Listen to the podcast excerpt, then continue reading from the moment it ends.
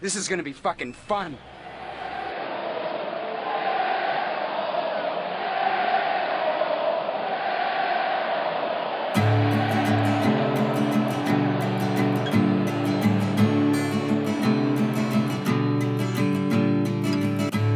Hey, how's everyone doing out there? Welcome to the Word Hole Media presentation of Major League A-Holes. In the Hole, I'm Pete. I'm Ryan. You are in the hole with Major League A-Holes, episode eighty-one, I think this is. Wow. Yeah. Uh, yeah, we've got plenty to talk about this week. We have the Giants clinching, clinching a playoff berth. I don't know what clinching is. Uh, we've got like the White. We've got the White Sox stuck at seven for their magic number. They've kind of been on there for a few days now. Then we've got the Tigers beating up on some World Series hopefuls this week. A uh, huge week for the Tigers. We've got a no-no of the week, the return of the segment that was happening every week for a while, no-no of the week. Uh, we've got some shit you couldn't make up and, of course, asshole of the week. So let's go ahead and jump into the news. Now here's the news. It's the news. The big news. Oh, fuck, Scotty, that is good news. That is great news, man. Let's bring it all home as Major League Baseball presents This Week in Baseball. Well, the you know, yet another milestone for the Giants. They were the first team to clinch on Tuesday after they manhandled the once playoff hopeful, now in question, San Diego Padres, mm. uh, nine to one as... As you watch some of the trades the Cubs made, or or the the uh, they're not looking as bad as people may have thought. Like Yu Darvish has been a yeah. fucking disaster down the stretch here. He's he's turned back to you the flu Darvish again. Um, again, let me restate. I don't have I never had a problem with the idea of trading Yu Darvish because he was at the peak of his value. I had the problem with the paltry returns. Yes, no, that's for Yu right, Darvish. Right, right, right, right. Um, I just had to get that out there. I'm going to do that no, no, every I'm fucking not, I, time. So no, no, I, I, I, I wasn't, that wasn't directed at you, but just like the idea of, I'm looking for it. Uh, I'm looking for a fight at any moment. So. All right. Well, be, be, get ready. Um, but, um, yeah, so they took those first two games and they lost the last two. Uh, so they split the series, but they mm. were, they captured a playoff spot. Then the next day, the Dodgers captured a playoff spot. Always on your coattails. They, Yeah, well, they, they, it's a one it's a one game lead, so it's it's it's really interesting. Like down the stretch, like like it's, it has a big effect on both of those teams. Like yeah, who wins absolutely. that division? Even though, if you know, you wonder if down the road we don't see a um, almost like a redo of of how the M L B playoffs actually go down, because like the White Sox are going to win a division where they're going to probably be the only team with a winning record in that division, right? Mm-hmm. And then you've got the Dodgers and the Giants with, with the two best records in baseball right now, yet one of them is going to be a wild card team. Like, that doesn't seem really fair. Well, yeah, I mean, the, the idea, of course, is the emphasis on winning your division, and then everything else is gravy after that. So right. I, I get that. Yeah, I mean, reseeding after the playoffs are set, that that's an interesting thing, but I still love the idea. You play one hundred sixty-two games to win your goddamn division. That's that's how you get the – there's that carrot right, out there. Right, so, right. But, yeah, I could I could see the argument on the other side. I'll just destroy it every time. But no, I know. Yeah, I mean, there's, there's, I think there's pros and cons to both. Mm-hmm. But yeah, I mean, there's but, some justice, but yeah, it's kind of ridiculous if some team squeaks in just because they happen to be in a shitty division. But yeah, and, and you happen to have your your ninety plus one hundred win team who's a wild card happens to have one off game and then is out of the playoffs. I mean, you know, do the, do the Giants and Dodgers play again this regular no, season? They're, they're, they're done. They're done. The, okay, the, it was it was a nine eight win. In, in games for the for the uh, Giants this year. They they squeaked it out by one. So that was as evenly matched as their records are right now. I mean, essentially it's in a way it's like the same team playing each other, but they all have different strengths and weaknesses. That's yeah. what's interesting about it when they play each other. So that's um, gonna have massive ramifications who wins that division. That that's that's gonna be yeah. fun to watch. Yeah, so that's that's gonna be the story down the stretch. The other thing I'd like to point out is uh I'm a little upset over the Cubs series. Uh, the Giants did sweep the Cubs, but I fell three runs short on my prediction of thirty runs scored. Uh, the Giants could not pull it off in that final failure. Game. Failure. I got my thirty runs, but only uh, only a two game, not a sweep out of the Sox series. I got my thirty runs, but mm. uh, I did not get my thirty runs out of the Giants. So You're just I, constantly disappointed. I am. I am. I'm not happy about anything. I'm just in a constant state of misery over this baseball season. Mm, sounds like a Sox yeah. fan. Yeah, I know, right? I'm never happy. But all kidding aside, uh, yeah, that the fun, the last game was was actually a pretty fun game to watch in the in the Cubs Giants series. That was a Uh, was it a seven six or a six five win? It was uh, uh, it was really back and forth. It was I got to be honest, I have checked out on the Cubs since they oh. checked out on their own season. So I may have watched that game, but I've been kind of yeah. I, I know you don't really have anything to and I think NASCAR and other interesting things. That's about all we're going to hear about the Cubs, like just right now, right? You've got nothing to say about the Cubs. I have some things, but it's not oh. worth it. I'll bring it up next week. But all right. I didn't know if you wanted to talk about the blowing of the seven oh lead against the Phillies last night. Who gives a fuck? I mean, it just helps their helps their draft position. I know. I they, they are really moving I've up. I've seen it before. Dra- They've done this multiple times, so it's not they, shocking anymore, they, losing a seven-run lead. They are really giving up fifteen. Yeah, they're really moving up in into that draft pole position. They yeah. in a hurry. In I a love hurry. How we were talking a lot of Cubs where we were planning on talking yeah. no Cubs. So. But no, I'm I'm I'm done with the Giants. So uh, I guess I I'll think move. You should get into your White Sox then. That's that's a I, that's an interesting lot over there. Yeah, well, I've got I've got we got to talk about both series. So I think I'm just going to go in chronological order, and then, that usually works. And then, and then get to the excitement of the top of the ninth yesterday. So mm. um, the Sox win a series against Boston, uh, uh, one of the wild card leaders currently, uh, them. And it looks like the playoffs are going to definitely be three teams on the A L from the East are going to be in the playoffs. It looks like. How many um, players were the Red Sox missing due to COVID that weekend? It was, like, uh, well, it was up they, to eight or was it up to ten yeah, at one point? It, was, it wasn't, uh, like everyone, like in the starting positions, the, the nine starters were back. Mm. Like, like uh like Devers was back, and so was um uh who the heck the shortstop uh That's uh, whatever whatever everyone Bogarts. was everyone was yeah Bogarts was back, so everyone was everyone was back for that. um the mm. only thing that changed was Sale didn't pitch on Sunday. That mm. was that was the only that's a that's brutal. Yeah, he's supposed to be back today, I believe, but whatever. Um, but the biggest news out of that series is the Sox really should have swept that series. But uh, Craig Kimbrel, uh, again, uh, another another pitching trade by the Cubs where the pitcher continues to fail. First, he blew a- after after after looking clean in a couple eighth innings in a row. I think three actually. Uh, he blows an eighth inning lead that the Sox came back from and took the lead.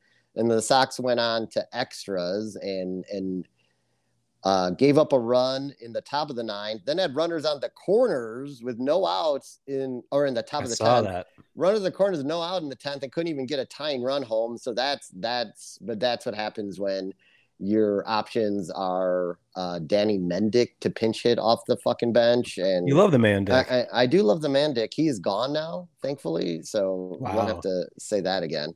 Uh, he is in. Uh, he's back in Charlotte. But um, what what is disturbing then is, you know, we we've had this theory along with other people. Like if if if our our, our favorite Aussie doesn't mind pitching the eighth, let let Kimbrel do what he does best, close out games. Well, he didn't do that the next night in the ninth. Yeah. Now, luckily, the GOAT Leury García bailed the Sox out with a deep solo shot to uh, to center field for a two one win, where something I hate in uh, scoring in baseball, that the pitcher who blows the game then comes back and gets the win. Uh, it's kind of stupid, but again, wins and losses are kind of like not yeah, maybe the stat du jour anymore, um, like they used to be. But um, you went on a Twitter rant against Craig Kimbrel after those two days. And... Well, I mean, what the fuck is going on, man? I mean, like he's a mole. I keep pointing out well, he's obviously a mole placed well, by the it, Cubs, strategically placed to destroy you. Well, it's just, you know, obviously you're using my material again, like I did with the Quintana. Yeah, you didn't like that. You didn't like no. that when I pointed that out. No, I just, I I laughed. I thought I laughed at it or I hearted it or something. No, you but... just told me that Leury Garcia won the game. Like you're oh, yeah, argue- that, you're almost thought... arguing against yourself. Like... No, I, I wasn't. I didn't I didn't mean to come off that way. I thought it was cognitive disson- dissonance on Twitter. I, I it thought was, it was. It was kind of disturbing. Was funny. I was a little worried about you for them for a moment.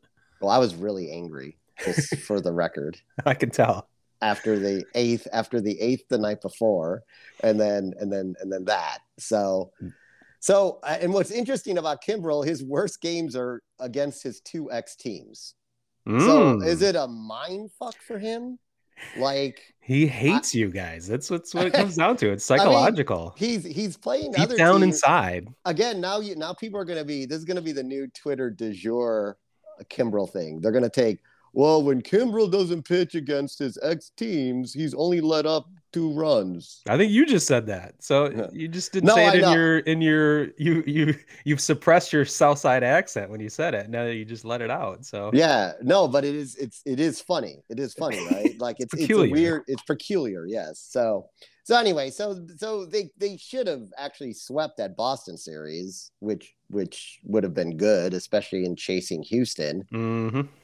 So then the Angels roll into town, and I'm thinking, right, here's a layup, but it was anything but a layup. Um, it was a layup in game one. We just trounced mm-hmm. them. We don't even have to worry about facing Ohtani as a pitcher. Um, then in game two, we can only muster two runs and lose three two and actually get a good fucking outing out of Dallas Keuchel. So yeah, that, that's like fucking newsworthy. And you know, this this reminds me of our, our favorite thing to make fun of on our other podcast is, even though Notre Dame lost that day, um, even though the White Sox lost the series to the Angels, they, they held Shohei Ohtani to two singles. Um, congratulations. So, so congratulations. Howdy, you guys. They allowed, by doing that, they allowed uh, the age the ageless catcher Salvador Perez to catch up to Ohtani in the home run chase at forty-five. That's nuts. Yeah, yeah. We, we'll be talking about that by the end of the season, but um, yeah, that's fucking crazy. But uh, one of the things we've uh, talked about a lot in this podcast is, when is bad Rilnaldo Rilnaldo López going to rear its ugly head? Ooh, and it happened yesterday. That was last night. Yes, that was yesterday afternoon. Oh yeah, sorry, in the afternoon. Six, six hits. But uh, six runs. Uh, I thought it was seven. Over, was well, it seven six, earned runs? Six earned. Oh, okay. Uh, there may have been. I think Timmy had a. Timmy has not looked like himself since coming back. So. Well, that's a whole nother thing I want to get to, but. Yeah, so I don't know what's going on there, but um, anyhow. But Reynaldo is back to a Rain- bad Reynaldo instead of good yeah, Rain. So yeah, now do you yeah. want him in your in your I, I still don't, bullpen? I, well, he. I mean, he handled one inning fine. So okay. Again, I don't mind him in, in a in a in short term relief. I think he's fine. Um, anywho, uh, but that's not really the news. What what happened uh, in this series in Game One? Uh, th- this is I'm going to lead up to the top of the ninth here. Game One, uh, Yoán Moncada gets drilled in the head in Game One of the series. Uh, mm. Luckily, he was heading downward. And the helmet, he was moving so quickly, the helmet was sort of sliding off his head, and it got it hit the top of the helmet. He got up, went to first, was fine. Hasn't. Oh, okay. He just had a normal day off yesterday. Did you uh, did you think anything was nefarious with that, or that was just a uh, fucked up it looked pitch? Like, or... Well, it was a fucking ninety-five mile an hour fastball. No, I mean, do you think it was intentional? Uh, well, we'll we'll we'll get we'll get to that. After well, some... I'm just saying, at the time, yeah, I thought it was intentional. Why? So why is there bad blood? Is there something going on I, between I Johan? I have no idea, but it didn't look. I mean, it just was. And the pitcher was like all pissed off, like you deserve that, and I didn't no, see it. No, I just heard about the aftermath. The pitcher wasn't pissed off, but the pitcher, it wasn't like a reaction like when um, uh. the the Cleveland guy hit Abreu and came yeah. up to him and said sorry and shit like that. It was just like matter of business, right? Okay. I guess then, I... Ga- then right. game it could it could have been, right? Whatever. But game two, then Abreu gets hit. Uh, and then later then in the game, Robert gets hit. So mm. now we've got three White Sox batters hit. So fast forward to the ninth inning, we're trailing nine to three and Wright is in the mound and, you know, Ohtani gets drilled uh, around the fourth pitch of all pitches ever inside. So the umps huddle up and they eject him. Yeah. And, and then La Russa comes out and is lost like, his shit. Did he run out it. like he did? That yeah, he, yeah, as fast as he can go. The, like, the meme, like speed walking in the like speed walking in the mall. Like the most the painful, old, the, the most painful run, fifty yeah, feet. Yeah, right. You worried about see. worried about his health. Um, yeah. So he goes running out there. He gets ejected. So I, we get. I, Just as an outside observer, I do think it's bullshit that, you know, you you hit one guy and they just determined that was intentional and he gets kicked out. There were were there warnings before the game or anything like that? So yeah, that's that's bullshit. But yeah, so we we we're gonna fast forward now to the post game comments, and this goes mm. to either Joe Maddon forgot or my thoughts were right on the Moncada thing. Um, because Joe believes the uh, Ohtani was intentional, which it probably was. Yeah, I was and no, it probably I, and was, let's be honest, but... no manager, unless they're a dipshit, is going to go on afterwards and say we, yeah, we tried to hit a guy. I mean, you'd almost rather have them say it. They will say it's okay to hit our guy, though. Yeah, right. Shut up. Anyway, uh, so this is Maddon's comment. Absolutely, we had two. We hit two hitters for them inadvertently, even though they hit three hitters in the series. Angels manager Joe Maddon said, Tyler hit Abreu pitch in, and then the other day when Ortega slipped, he hit Robert. So it was retaliatory. We knew that. He didn't bring up the drilling of the head in Moncada. Mm. So maybe he's implying, by omission, he's implying that was on purpose. Yes. I, we uh, got to get deeper into that. Why? I don't know. And I know so little about the Angels, or I, I wonder if there's well, like we, a personal we, thing. We know the Mad, Mad, Moncada and, and who's. But we al- we also know Maddon and La Russa hate each other from hmm. the the leftover from the Cubs, right? Isn't there some bad blood between them for something? I I'm not. Oh no, wait, La Russa. No way, La Russa wasn't. Why do I feel like there was a Maddon La Russa thing? Well, La Russa's got a thing against a lot of people, so I guess I wouldn't be too surprised. But I don't know. I don't. I don't remember that specifically, so I'm not gonna say there is no no beef there. But I don't recall. I'm probably thinking of La Russa and someone else now. Now that I'm thinking about it, but anyway, the the part that was kind of interesting about after all that and the ejections is they moved Romy González, our Our rookie Rolo to, Tomasi, Rolo Tomasi to pitch, and José Abreu oh. came in and played third. Yeah, I saw he played third. That's crazy. So uh, Romy got uh, got a four pitch out. Nice. Uh, so good for him. And the Sox went on to lose a series to the fucking Angels for the fifth straight time. Oh. What's fifth going on there? Series loss to the Angels without Mike Trout, with with holding Ohtani. You didn't let Ohtani beat you. You let everyone else beat you. I mean, Jesus. Wow. I'm fucking embarrassing. Like, you know, and and they're they they gotta that the team has to pick up offensively some sort of sense of urgency in their gameplay, especially with who's coming up and who they're playing, because they have a huge opportunity to. Uh, in the next, they got Texas this weekend, and mm-hmm. we're pitching Cease, Lynn, and Giolito.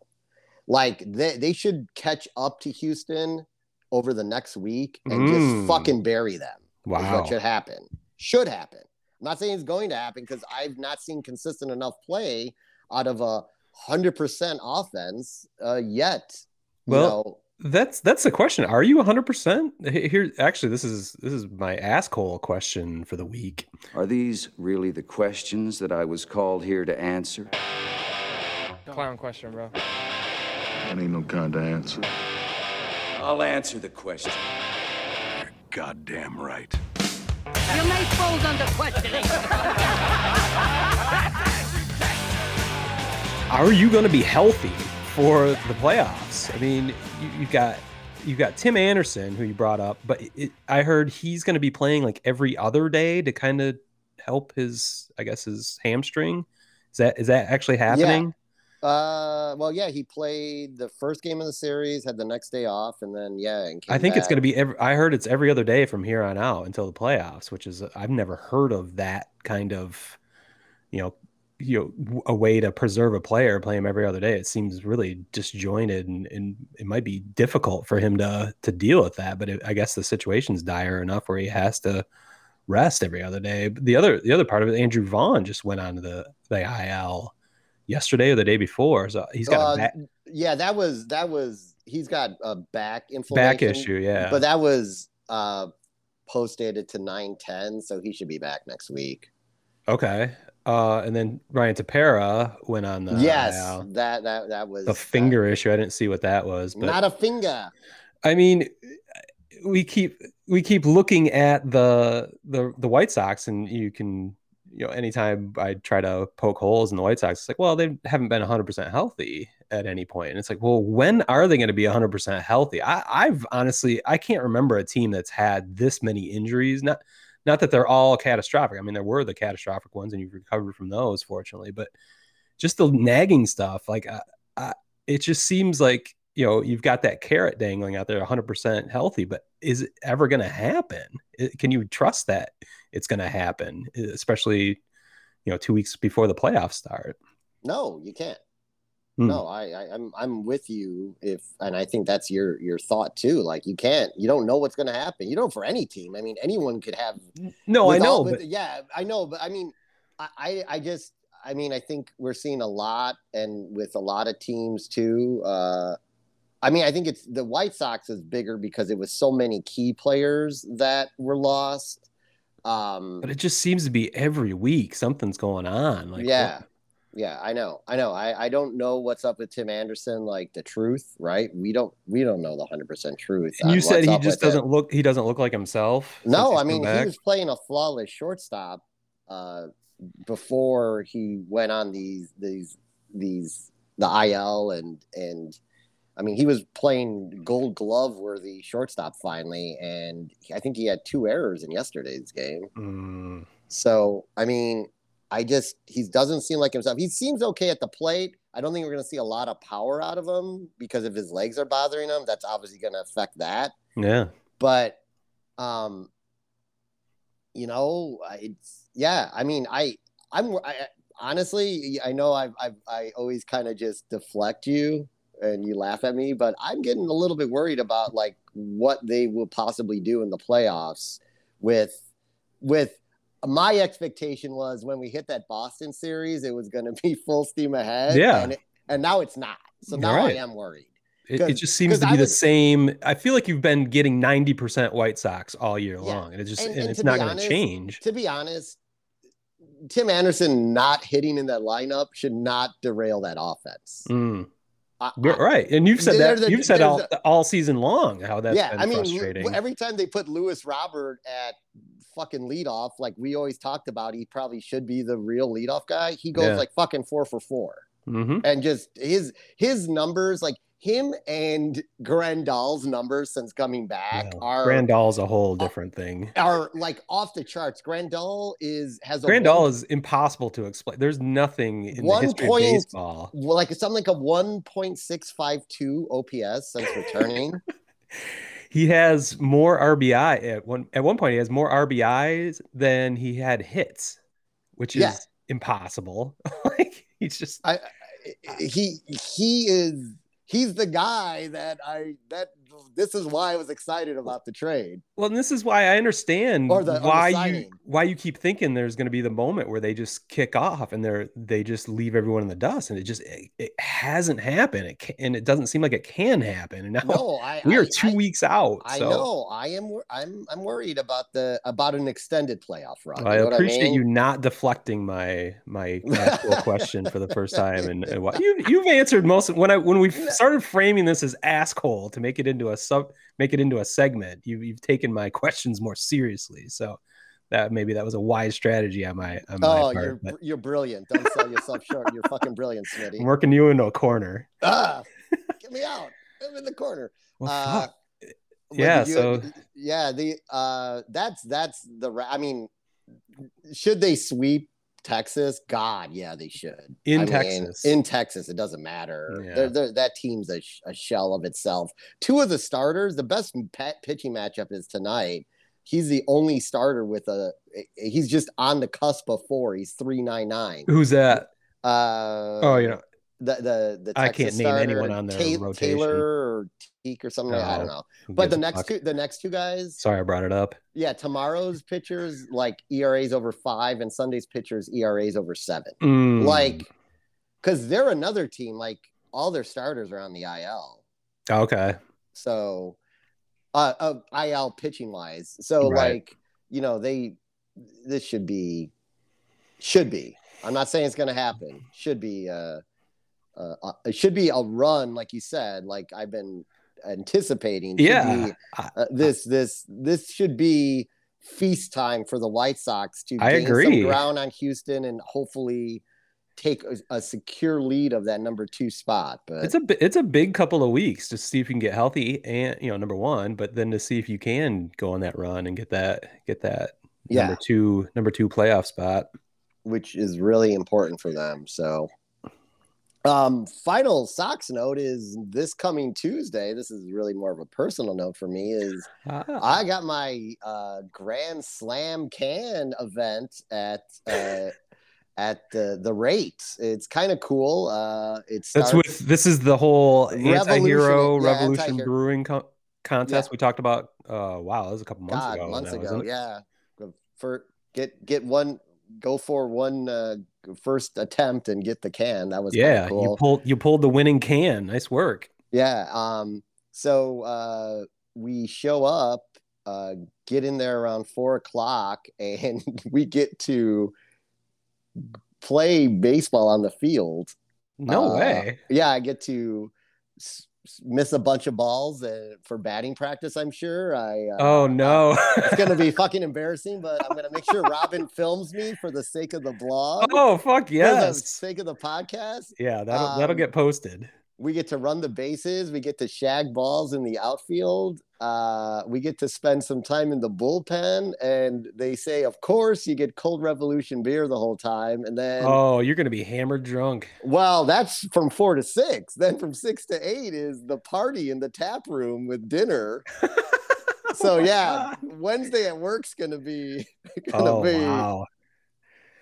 That's awesome. It's all it's all you can drink or all you can eat or whatever. Uh, yes, apparently. You're a fucking winner. I mean, you, you get to do what you want, like Ricky Bobby says. That's awesome. Yeah. So I'm it's I, I'm I'm curious though. Um, I'm sure it's just not. I'm sure they're gonna have some like like I wonder if there. I'm I'm anticipating there might be some ex White Sox players that show up, like maybe Frank Thomas Mosey's out to say hi, or oh my God, I know yeah. there's like a Bo Jackson luncheon on Monday, so I'm wondering if he's just ah. like doing some ambassador stuff this week. Maybe yeah, I you would, need I would selfies. Unleash. We need to see selfies. We need video. We need we need photographic evidence. We need yes. we need lots of this on our social yeah. media. Yeah, so I'm I'm I at Major League. That at Major League A-Holes all across social media, be on the lookout. Yeah, so that it looks like it's shaping up for a, a real fun, uh, real fun time. That's uh, awesome. What's your weather look like? Uh, rain in the morning, but a, a cool seventy-three degrees mm. or into the fifties into the evening. You'll you should layer up in all of your White Sox garb. You've got you can uh, wear multiple. I mean, Multiple maybe layers. maybe I'll just get the matching pants and go as Shoeless Joe. Uh, you, did you ever buy the Southside uh, City Connect Nike I, pants that I suggested uh, you should buy? Did the not, black, the black and white pinstripe. You know what? You know what? On October second, if they're in the gift shop, you will be there. You you can you can witness me buying first. them. I'll be there Friday the first. Oh, Friday the first. I mean, yeah. yeah I sorry. hope it's the first, isn't it? It is. The, it is the first. Okay. I'm sorry. Uh, yeah, so, so anyway, that's that. That's a that's a, a wrap on uh, the White Sox. All right. Well, I've been dying, dying to get you to shut up so I could talk about my Detroit Tigers, who the hottest team on this on this uh, podcast. I, I think you're right. I think I didn't think of it in those terms, but they have to be the hottest team, maybe the hottest team in baseball after winning a series against the Tampa Bay Rays, uh, two games to one. and sweeping the Milwaukee Brewers. Uh, just a short two-game series, but they they beat they beat uh, they went against two of the, you know, you could consider those teams two World Series uh, potential matchup. Um, Tigers went four and one against them this week, and it, it's just it's just crazy to think about. And they're doing this, mind you, with their arm, literally arms tied behind their back, with pitch uh, innings limits on both Casey Mize and Tariq Skubal to keep them under one hundred forty-five innings for the year. So they're only pitching two or three innings at most. So we're just, they're doing everything to deplete their bullpen to get this shit done. But it's incredible. They've they've had timely hitting. They are grinding out at bats, um, including uh, the best example of that is. Uh, to win the series on Sunday against Tampa. They they won in extra innings on a walk-off walk, of all things. Uh, they had drawn three walks in the in that inning to um to win the game. So they're yeah, just, I, I saw that. That was crazy. Look, it's weird. You know, I've seen plenty of playoff baseball in my time. I haven't seen it in a while this year with the Cubs, and haven't seen it in a long time with the Tigers. But they look they look like playoff type at bats when they're up there. They're just They're not easy to pitch to. And, you know, these aren't the biggest names in the world that, that we're talking about. They're, they just have the right approach right now. And it means nothing, of course. They're seven games below five hundred still. I don't think they're going to crest the five hundred. They are not eliminated mark, but... from winning the A L Central yet. They have three, I've seen they, that, they, yeah. they, they have, they are, but three games is their magic number. The math, for... the math doesn't lie. They have a, ch- they have a chance. So... But it's just super cool to see how they are how they are playing. It just gives you it gives me optimism, and I've been talking about this for months about how, you know, they're they're going to be adding in the in this offseason. They have the potential to add some key free agents that I've talked about, but they also have, you know, the the the stellar farm system that is on the cusp of producing two of the top prospects in baseball, and Riley Greene and Spencer Torkelson. I don't think we're going to see them early next year, but I think we're going to see them both at some point next year. And you add the right, the right key free agents, a la the same plan that the the San Francisco Giants had this year, and you could you could see how the Tigers could be a contender, and especially just the way they they've been playing for months now. This is not this is not just a recent thing. Uh, I've been talking about it all year. Basically, since since May, they've been one of the best teams in baseball, top five team. Uh, it's just fun to watch. So part of that is uh, the other fun part, and the really productive part, unexpectedly productive part of the Tigers' offense has been Miguel Cabrera and his his renaissance after several years of being uh, basically injured. He's just always hurt and, and not, not looking like the Hall of Famer that he is and will be. Um, but you know, of course he made the five hundred mark, uh, home run mark this earlier this season in August. And he is now approaching another milestone that I hadn't thought of besides the three thousand hit mark, which he's still twenty-four hits away from with fifteen games to go. So it looks like it might not, not happen this year, but that's fine. The other milestone that he's about to crest is six hundred doubles. And there's only been like eighteen players that have hit six hundred doubles. I might be wrong on that number, but it's not, it's not a whole lot. Holy shit. Yeah. Um, he's at five ninety-five right now. So there's an outside chance that he could get that this year. Um, so the five hundred home run club with six hundred doubles is one of the more exclusive clubs in all of in all of baseball. Um, Barry Bonds is one that has done that, uh, which under questionable means. Um, what? Albert Pujols is another one. Uh, mm. I don't know. I, I think you and I might be the only ones that question him. I don't. I don't hear a whole I, lot of talk. I think I don't know people, people love Albert Pujols, so I they don't, don't know why really. People don't question him. Yeah. I, I, I insist. I think you and I both agree that there's just better masking agents right now because Nelson Cruz, come mm-hmm. the fuck on. Yeah. Uh, another another one in the five hundred home run, six hundred doubles club would be another one that people don't question because he's got a great personality. Is David Ortiz. Ooh, guilty. Uh, yeah. And the fourth currently in the club is Hank Aaron. So he might be. Yeah. And Miguel might join that club this year, which is, it's just incredible what, what what those, what those, what these numbers mean and how they're all kind of happening at the same time. It's, that's wow. another super cool thing about a, a otherwise lost season. Uh, but it's, it's keeping everything the Tigers are doing is keeping me entertained and, and making me happy and looking towards the future. Well, I'm hopeful for you and me and all those attending the game we're going to that one of those milestones does actually happen against the Sox so we can witness it, because Miguel Cabrera is one of my favorite all-time non-White Sox players. He's hilarious to watch on the field. Yeah. The shit he does when guys are on first base, and it's just great. It's just great camaraderie. He's a true baseball player, right? He's he's he's like, if you said, what do you want your guy to be? I want him to be Miguel Cabrera. Yeah. And like, it would be cool to see him accomplish one of those feats in person. There's yeah, there's lots of potential. We, we will be there in person at Sox Park Friday, October first. Um, two uh, it'd be the th- not the penultimate game. We've got two more games in the season after that, but uh so yeah, two weeks from now, it's going to be tough for him to get to three thousand. He'd have to have he had been doing this last week. Uh, well, that's that's why we thought every it might game actually happened. Yeah, he he's kind of tailed off a little bit this week, um, even though the Tigers have been winning.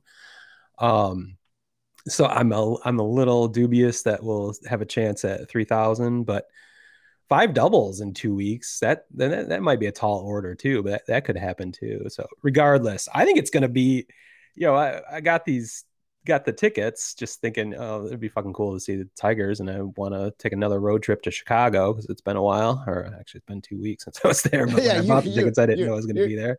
Your Chicago uh, trips have heated up. Yeah, in, in yeah. The second but, half of the summer. Plus I love going to Sox Park. It's it's just a it's a easy easy park to get to. It's it's a fun, it's always a fun time, and it's always been fun no matter what happens. Uh, Tigers and White Sox, usually the Tigers get their ass kicked, but the few times they have won, I've always had a had a good time. But um, you, you sure have.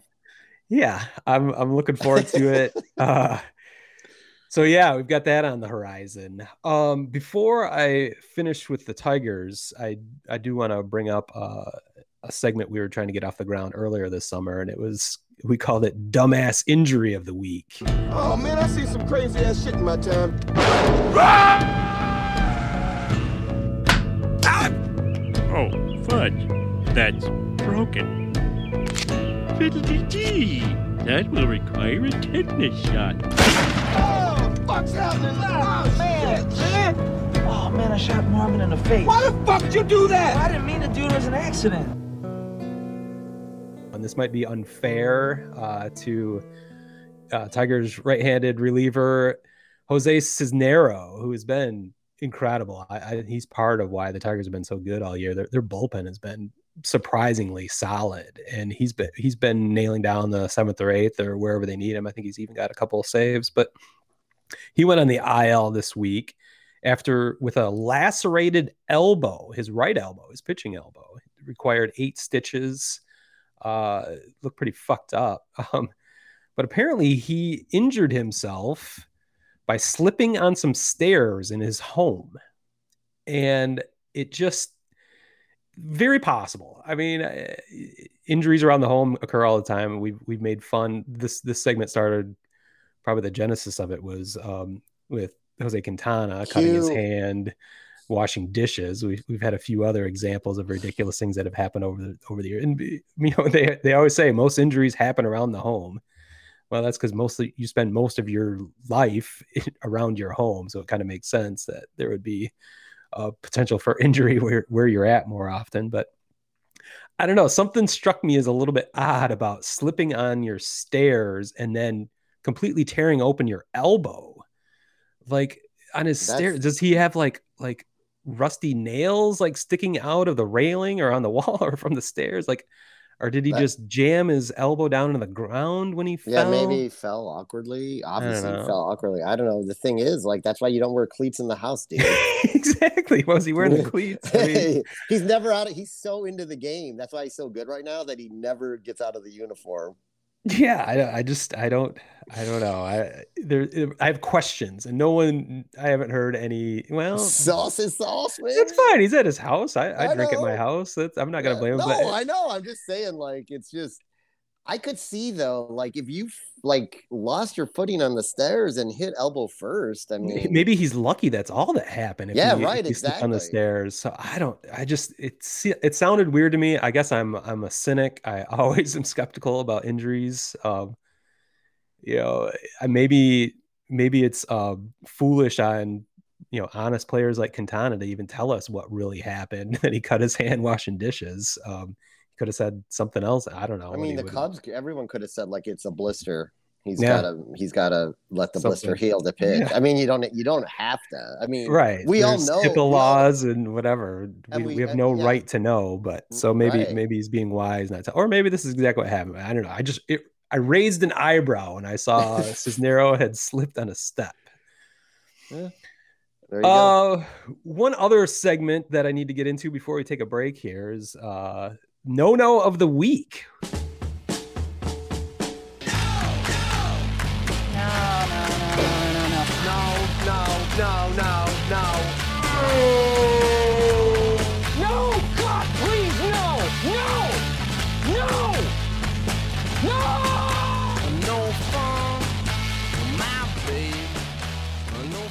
We had another no-hitter this week, and it this involves, is two weeks in a row, right? Uh was it last week? I don't know. Well, didn't, yeah. Scher- didn't the Scherzer thing happen last week? Uh, that wasn't a no-hitter. He lost it in the in the oh, eighth or the ninth. That's I think. Right. We said it might. Okay, so it's every. I think it's been every other week. Though. Yeah, uh, but yeah, the the Brewers got involved. The aforementioned Brewers, who just lost a series to my Tigers. Um, They were not coming in cold to to the Tiger series because they had just had a no hitter, a combined no hitter, with uh oh uh, Burns, Burns. Um, Corbin Burns, Burns. Uh, pitched ben eight Hader. innings, and then uh, Josh Hader came in to close it out. And I didn't, I wasn't watching the game. I just got the alert. I actually think I tuned in with two outs in the ninth. So I was I was kind of confused, like why? How do you take out Burns in the eight? You know, after the eighth. And not give him the shot at the no hitter. And it, it, it was obvious after I figured out what was happening. He was at one hundred fifteen pitches after eight, and they have way bigger, bigger goals than just winning, you know, individual accolades like that. It yeah. would have been, it was already his season high in pitches. I think his previous high was one hundred eight pitches. So, and it, it sounded like Burns was not, not all bent out of shape about getting pulled. It's like, I, I get it. We want to win a World Series here. The the combined no hitters, good enough, I guess. But it was a little bit curious until you figured out what was really happening. But I don't know. It was just, it's just another, um, it, it's just so I, I bring it up, and we made this segment because there was a no hitter every single week in the first six weeks of the season. And then there was like the sticky stuff crackdown, and now we're starting to see a few more no hitters again, which makes me raise an eyebrow. But uh, the the thing that isn't curious about that no-hitter is that it happened against the Cleveland Indians. They have now been no-hit three times this season. And I thought that was an interesting anomaly. I remember a few years ago, it seemed like the there were not, you know, ten no-hitters or whatever we're at now this year. There was like four or five a couple years ago. And I, the the Tampa Bay Rays had been no hit, like half of those no hitters. Yeah. So it's weird that these teams seem to seem to get no hit, you know, if they, they get no hit in clusters almost. So I don't know what's going on with the, the Indians, but I, maybe it speaks to the the quality of the, the A L Central that the second place team well behind the White Sox keeps getting no hit. Yeah. I, I mean, the, the, the two teams that are really, you know, The, the Sox were supposed to be the team battling for the wild card position out of mm-hmm. the A L Central, and yeah. the two the two teams that were supposed to be the leaders are complete uh, horseshit, a complete pile of dump. Twins and Indians, I, and, yeah. I think... And and if you're looking, if we you know look ahead to next year, and I bring that up because of you just talking about the Tigers. I mean, I would put the Sox and the Tigers being the two teams to beat in that division, and they're the youngest teams in the division. So there you go. Well, I love that you brought that up because that is going to be the subject of multiple podcasts in this off season, whenever we have them, because that, that is going well, to come up a lot. So get get ready for a Tiger uh, slash White Sox talk in this off season because yeah, it's, it's going to be interesting. I, I mean, you're probably looking forward to the off season because this is almost like an ask Colt question for you before we go to break. But I mean, how excited Ooh. are you to be doing a podcast going into the playoffs where all we get to talk about are my two teams? Yeah. My fucking A's uh, do not look like they are going to make the, the postseason as they have tailed off dramatically, or the, basically the competition in the, for that, that wild card slot is just raised, uh, raised its level of intensity dramatically over the last couple of weeks. So, Uh, yeah, I guess I don't know how to, to gauge my emotions two weeks from now. It might be not, not having as much fun. All of these playoffs, I am so fired up about so many of the potential matchups.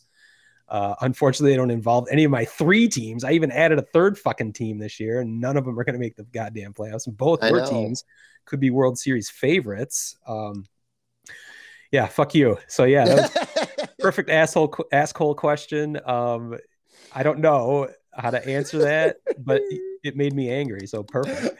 Perfect. Well, let's take a break so you can cool down. All right. Thank you. We will be right back on the Word Hole Media Network. Word Hole Media. If you were two and seven, you'd be in a bad mood too. Whoa, he has trouble with the snap, and the ball is free. And oh, he hits the upright again. That's impossible. Get your mouth shut. Get your mouth shut. Jerk. The Bears' season's going to end on a double doink. If worms had machine guns, then birds wouldn't be scared of them. The Limp Bizkits Podcast. Just a couple of Chicago pricks united by a hatred of University of Michigan football and the Chicago Bears. Find us at limp bizkits dot com and anywhere you listen to podcasts.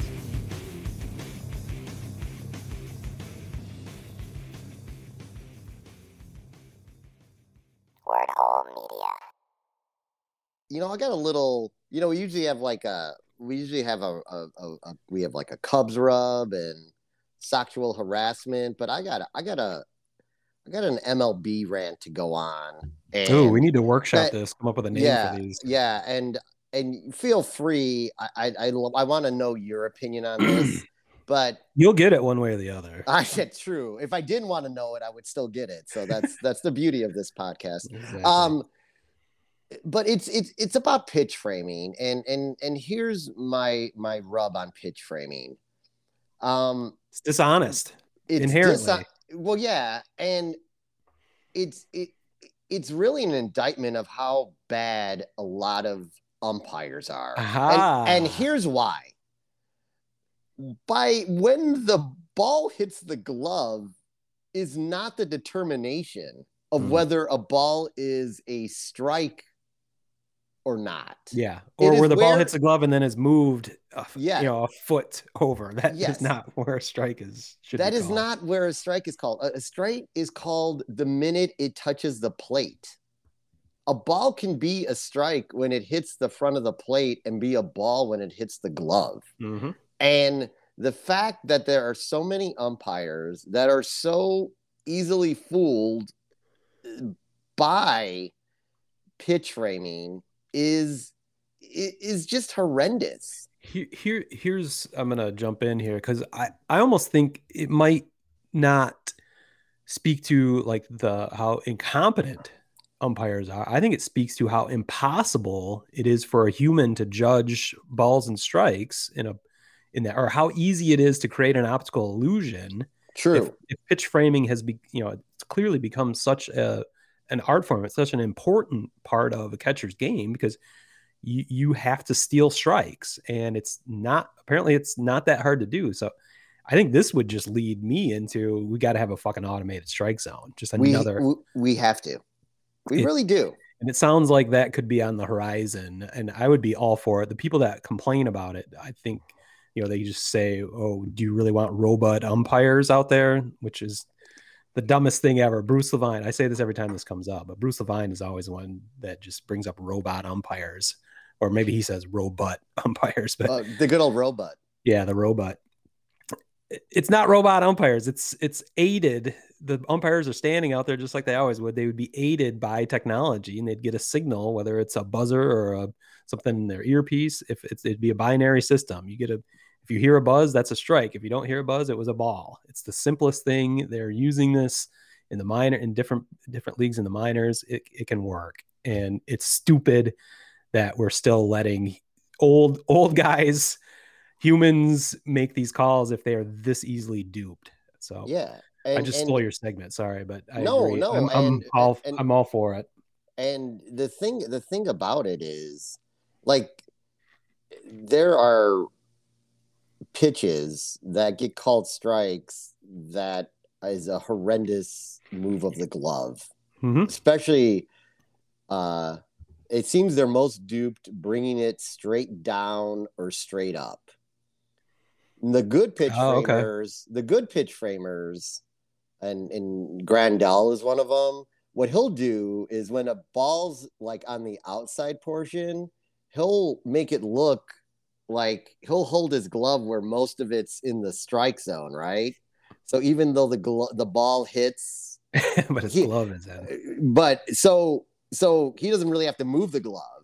And it looks, it looks, it's the optical illusion of a of a strike, but you can see on the pitch cast that it was clearly a ball. Yeah, that's the other technique. They'll hold it there like he's confident that it was a strike. He's holding it yeah. there for the ump, so he can he can exude confidence and and fool the, fool the ump. There's a yeah. myriad ways to fool to fool an old umpire or even yeah. a young umpire, just because they're they're human. They're I mean they're also right. the, an umpire's perspective, whether he's over the catcher's right shoulder or left shoulder, also affects how they view a pitch on the inside or outside, depending on the depending on the situation. So it's it's an inherently incredibly difficult thing to do, and I, I'm actually surprised how good most umpires are at it. But I mean, with you know three hundred plus pitches per game, they're gonna they're gonna fuck up their fair share of pitches. But yeah, we don't sure. need to do this. We don't need to have to deal with this anymore. We could we have the technology to to cure this. There's there, and, and there's there's a there's a few great stories that happen with this too. You get uh, a, a true consistency over baseball, right? Mm-hmm. You get this. You're going to get if you want more offense. It's a great way to get more offense, and it's also a great way to get consistency out of your pitchers because yeah. you know where you have to throw the ball. It's not going to be changing throughout the game. It's not going to be suddenly it looks like the ump needs to get to a dinner reservation so everything's a fucking strike for the right. last two innings. Like like none of that shit's going to happen. You're just going to come in and and you have to throw a legit strike. And it's the same and, strike as it is anywhere on any mound you're at, any stadium you're at, any right. any umpire. That it it, it I, yeah, I think the ramifications of what you just brought up are are huge uh that what it means for pitchers going forward if if and when they do finally do that. I, I didn't even think about it in those terms, but yeah, you you pitchers might well pitchers might get even better, but you know what about the batters? They they then they know exactly what no, a strike I, is yeah so. It's gonna be great. It's gonna be it would change the game in the better uh, uh, in so many ways, and you want to get rid of all the no-nos too. They're gonna go away. A lot of no-nos are going to go away because not there's not that many pitchers with like great control like a Garrett Cole or a Max Scherzer or even Lance Lynn when he's on, who can literally grab what is electronically going to come up as a strike. Like just grab that dot that corner, right? Right. There's not that many that can do that. So you're not going to get these anomaly like no hitters or perfect games from guys who will never be heard of again or ever make right, the Hall right. of Fame or anything like that. Phil Umbers. Phil Umbers and and uh, our favorite Edwin Jackson, who's playing for every major league team. The nine Everyone knows walk, Edwin the Jackson. The nine walk, the nine walk no-hitter. I don't think we should really talk about that one. Um, but, like, yeah, so I just... Well, if we're going to get really deep into this, the only the only thing that I could... This is kind of a straight... It's like a... I don't know, geog- geometry or something, trigonometry. But the only thing I can think of possibly being a drawback of the automated strike zone is it's going to, it views the strike zone how it should be. It's a cube. It's not a square. It's three dimensions. So, right. it, you know, the, the depth of the plate is also involved. So what could happen is I, I'm thinking like a, a, a high curveball, like a twelve to six curveball drops down in, you know, the back back corner, top back corner of the plate or something. Just, I think different pitches might end up being strikes that we never saw before, that we wouldn't, you know, immediately by the eye test think as a strike. But if it drops through that cube at any point, um, it's, yeah. just, it's gotta, it's going to be called a strike. So I'm wondering if that could lead to weird, weird strategies with maybe knuckleball pitchers, like throwing high and letting it, letting the ball drop down through that, through that cube, the strike zone cube. Um, I don't know. Maybe I'm, I'm thinking, overthinking this, but th- that's the only drawback I, I could see. You know, just there might be different pitches that you're not used to seeing called strikes that have been strikes all along, but you never, you would right. never think of them that way, just because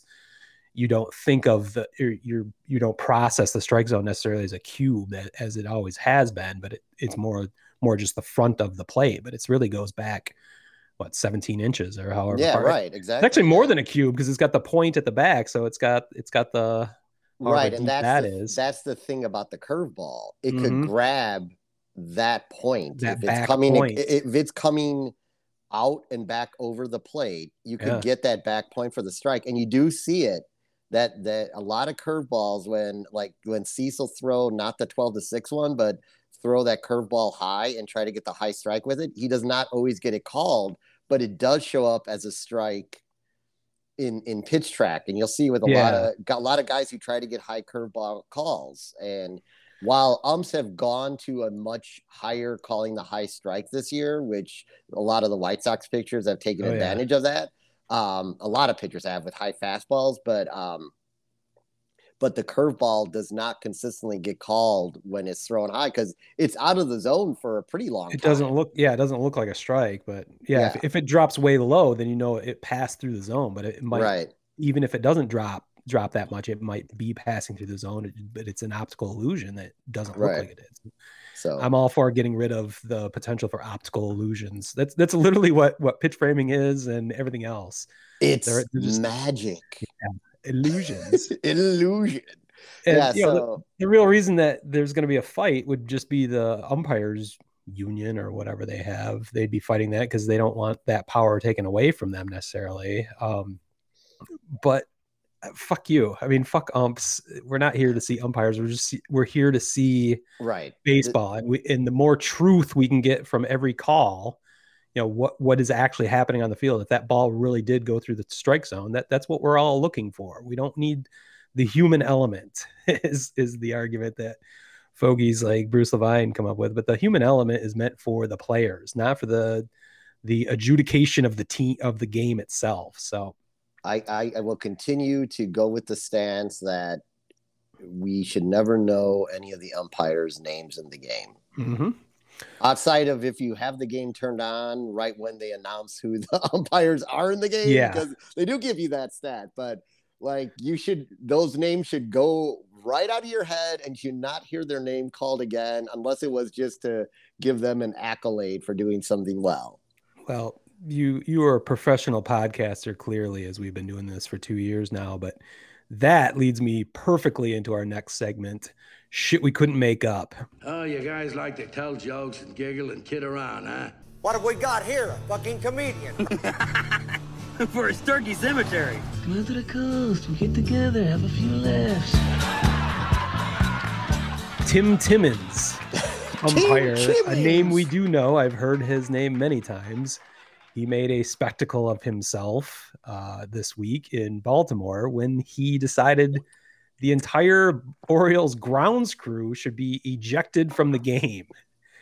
Uh, if you saw the clips on uh, social media, he's waving his arms frantically. Nobody really understands what's happening.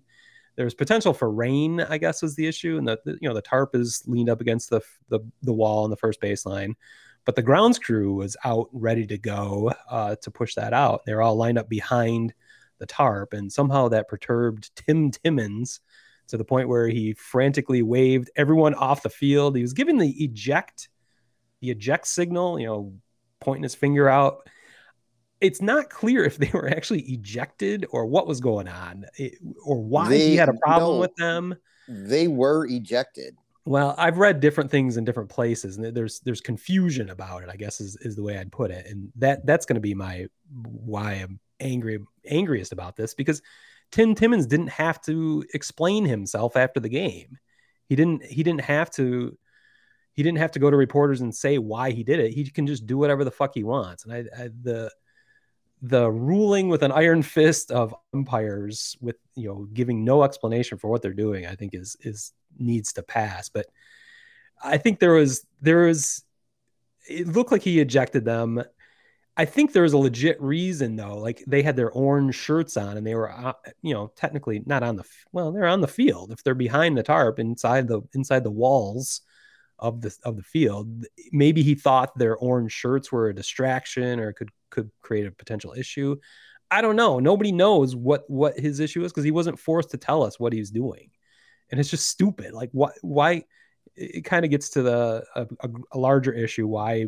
Why, you know, in the N F L, referees come out and tell the crowd what happened anytime they throw a flag or make a ruling. They, they have to tell the, the people what's going on, tell the announcers what's going on. And Major League Baseball has not forced the umpires to do that in their game. And it's it's stupid, because there's so many times where there's a challenge, something, the umpires are calling something out, and it's the the broadcasters and the fans are left to speculate what the fuck's happening. So why can't we make umpires responsible? Tell us what's happening on the field. Tell us what they're talking about, and then tell us why they ruled one way or the other, what happened. So it just, it sparked, it, it looked absurd what was going on in Baltimore with Tim Timmons. It just sparked other ideas on why, how, how arrogant and uh, they're not held responsible, the, how umpires are not held responsible for any of their actions. They just do whatever they want and don't have to explain it. So, yeah, I don't know. Did, did you read? Maybe you read more about that than well, I did. Well, I read more because it immediately, like minutes later, it started to downpour, and there was no tarp put on the field because they were ejected from the game. They did not return to the field. They didn't until, even come back. No, till post game. They returned mm. post game to treat the field. Well, I mean, what the fuck? I, I mean that that that is, if you want to talk about abuse of power. I mean, but that that may be like one of the grossest abuses of power. That there was speculation. Again, the speculation is what is what pisses me off more than any. But there's speculation. Maybe somebody in the grounds crew was was chirping at the umpire. We don't know. Maybe maybe somebody did, and they deserve to be ejected for it. But I, I don't know. Tim Timmons doesn't tell us what what happened. So yeah, it's just ridiculous. So. Well, that's all I've got for shit we couldn't make up. So I think that leads us into Asshole of the Week. What is your problem, you insensitive asshole? Pardon my French, but you're an asshole. Who the fuck is this asshole? Am I wrong? You're not wrong, Walter. You're just an asshole. Okay, then.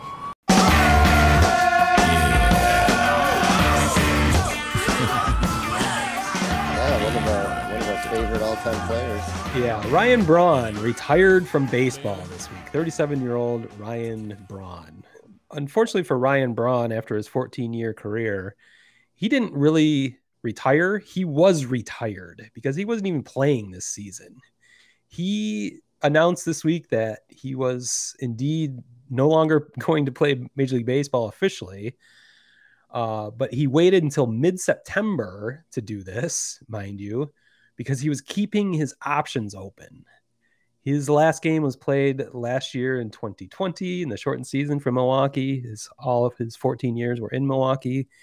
Apparently he was hoping Milwaukee would sign him at some point this year, but that never happened. No other major league teams signed him um, either. So, but he, he waited until this week to announce to the world that he was indeed retiring, even though he had been retired, um, whether it was of his will or not. He really thought, I mean, this is this is one of the reasons he's a freaking asshole. He really thought he was going to get some sort of, like, being inactive was going to get some sort of call mid-season yeah. to join a team. Well, because that's... his, you know, seven homers and twenty-seven R B Is with a two thirty-three batting average was so impressive yeah. last season. I'm not, I just really, I'm not, I think it's kind of asshole-ish. I mean, whatever. He he had he had a good career, a suspect career for sure. But I'm making him asshole of the week, basically for a lifetime achievement award, because hopefully this is the last time we're ever going to have to talk about Ryan Braun. So I will I will gladly make him asshole of the week for his his work over his entire career, as his masterful work as an asshole, that which includes a steroid suspension, which is asshole worthy enough. Um, what takes him to catastrophic, uh, meteoric heights of assholishness is the fact that he tried to ruin a FedEx employee's life, basically trying to get out of this steroid suspension. Uh, if you don't remember this, yes, I forget how I many do. years ago this was. Ryan Braun was suspended. He then, his defense was, or his in part of the appeals process was, he was he was attacking the chain of custody of his urine sample after it had been taken. Um, how whatever protocols Major League Baseball had had uh, set up for the couriers to take take the test, get the test, get the sample from the athlete, and then get that to the the the lab facility to have it tested. Ryan Braun was challenging whether that had been followed properly. Mind you, he knew he had cheated. He knew he was on steroids. He may have been on steroids his whole career. That's how, the only reason he has a career. It's the only reason we know his name, potentially. Um, whatever. I mean, there's plenty of people that have done steroids to to get the get you know to where they are, to become famous, but on top of that, to attempt to ruin a, just a, a courier's life, a FedEx employee. Uh, he said he had had damaged the sample, had not done his job, basically. And I, you know, I never, I don't recall if that if that employee was fired or whatever happened. But just the idea that a millionaire athlete uh, would, that knew he was wrong, would try to use a legal loophole to basically ruin ruin a, a normal layperson's life, just gives him the the lifetime achievement award in asshole asshole behavior. So, well, and then later, while being injured and rehabbing, acknowledged, yeah, like a few years later, that he had indeed he did take a yeah. banned substance. Yeah, he admitted I mean, to it after. Yeah, he after finally admitted to, to it too. It after, was obvious after, after trying to do a snafu to get out of a suspension. Yeah, like and and again ruining. Uh, Of hourly employee's life. I'm not sure his mean, life was ruined, but the attempt to ruin his yes. life is just disgusting. So, but Ryan, I will tell you, Smitty, I will tell you, in the if I were the attorney uh, in the case against Ryan Braun, I would say that his career was fully aided uh, by steroids, and I would yeah. present the evidence that pre-suspension from two thousand seven to two thousand twelve were. were his best years in baseball, where he clubbed over thirty home runs, five of those six years. Wow. And only had one thirty home run performance uh, after that. Interesting. So coincidence? I would, no. So that those would be the, I would, I would, I would, uh, I would present all that evidence, and I think they would find him guilty of his career completely being aided uh, by steroids. That's so interesting, because if that was two, through two thousand twelve, so two thousand thirteen is where it started to tail off, and that, that midway was when he got suspended in twenty thirteen. Yeah. If if my math is correct, of him being thirty-seven years old right now, that would put him at what, you know, twenty-nine, twenty-eight, twenty-nine years old, right at the peak right. of his athletic powers, and that, right. that is when he's declining precipitously. Yes. Hmm, curious. So yeah, Ryan Braun, I am so happy you are go- going away, and we'll never have to speak about you again. You are an asshole. All right. Well, that's all I've got for this week, unless you have any shit Pete forgot. I did forget one thing in the sock segment. Oh, okay. I found this out this morning, just uh, about back to how healthy the White Sox will be. Rodon is only pitching in two more games, so okay. he's fresh for the playoffs, which that's... I don't think is is we talked about this before, so I don't find that surprising, because he's way past his most innings ever pitched. So, mm. so I'm not I'm, wow. I'm not su- I'm not surprised by that. So one thing I heard about Rodon is his velocity's down, but he's still totally effective. But his velocity is way down compared to what his velocity was re- remarkably high early in the season. I don't remember him ever throwing ninety-eight, ninety-nine. I think we talked about it too. And now it's now he's back into the you know ninety-three, ninety-four range, which seems more like, you know, what what we're used to with him, but he's still totally effective when he's out there. But I just remember, I think it was last week I heard I, in his whatever, pre, maybe not his last start, but the one before that, it was it was brought up many times that his velocity was down, yet he was still affected. So effective, yeah. But I, I think part it's of part keep, for, keep watch on. Yeah, and part of Rodon's game, though, is if he's only going to be pitching five innings, we're not going to see that highest velocity because he his fastball gets faster as mm-hmm. the game goes on. That's so so we won't we probably won't be seeing that until maybe playoff time. Fingers crossed. Yeah. Again, I mean, again, like, I'm not I'm not I'm no longer I'm no longer the cocky White Sox Pete at this point. I'm Never the, seen you like this. This some nervous White Sox Pete. The only reason I'm not like completely like freaked out is because this is a young quality team. Mm-hmm. So if if and we sign Lance Lynn for two more years, and oh, got, you're already got, hedging your bets for next well, year. Well, no, I am already hedging my bets because of because of the disaster of injuries and yeah. una- being unable to stay healthy. And and you've got like Kopech sliding in the rotation. You got the the point of maybe you got Crochet. He's still penned to be a starter. So you know you got you got a lot of you got a lot of upside. But yeah, no. Rodon's got two more starts. So we'll, well we're gonna have go. two more podcasts at least. Uh, yeah, I believe it's two more podcasts before that season is over. Uh, before we get to the postseason. So maybe maybe we'll uh, we had the Billy Hamilton funometer. Maybe I'll create the Pete Panicometer. That's see, fair. See that, where you're at that, next week. Totally after, fair. After the events of this week, we will be back. You can put my panic high right now. I have a feeling if things go the way I think they should over the next week, I'll be Sunny Pete again. Well, we'll see. We'll see. Tune in next week. We'll find out. I believe we'll be back uh, Thursday or Friday of next week. So for episode eighty-two. Uh, Friday. Friday. All right. So in the meantime, check us out at Major League A Holes dot com. You can find us on social media at Major League A-Holes. You can find this podcast anywhere you would like to find a podcast. So rate, subscribe, review, all of it.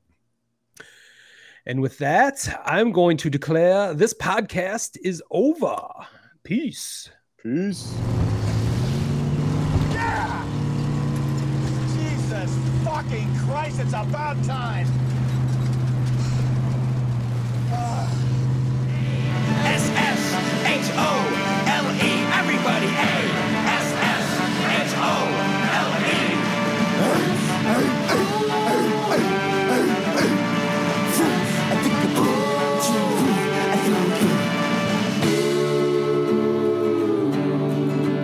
E. I'm an asshole, and I'm proud of it.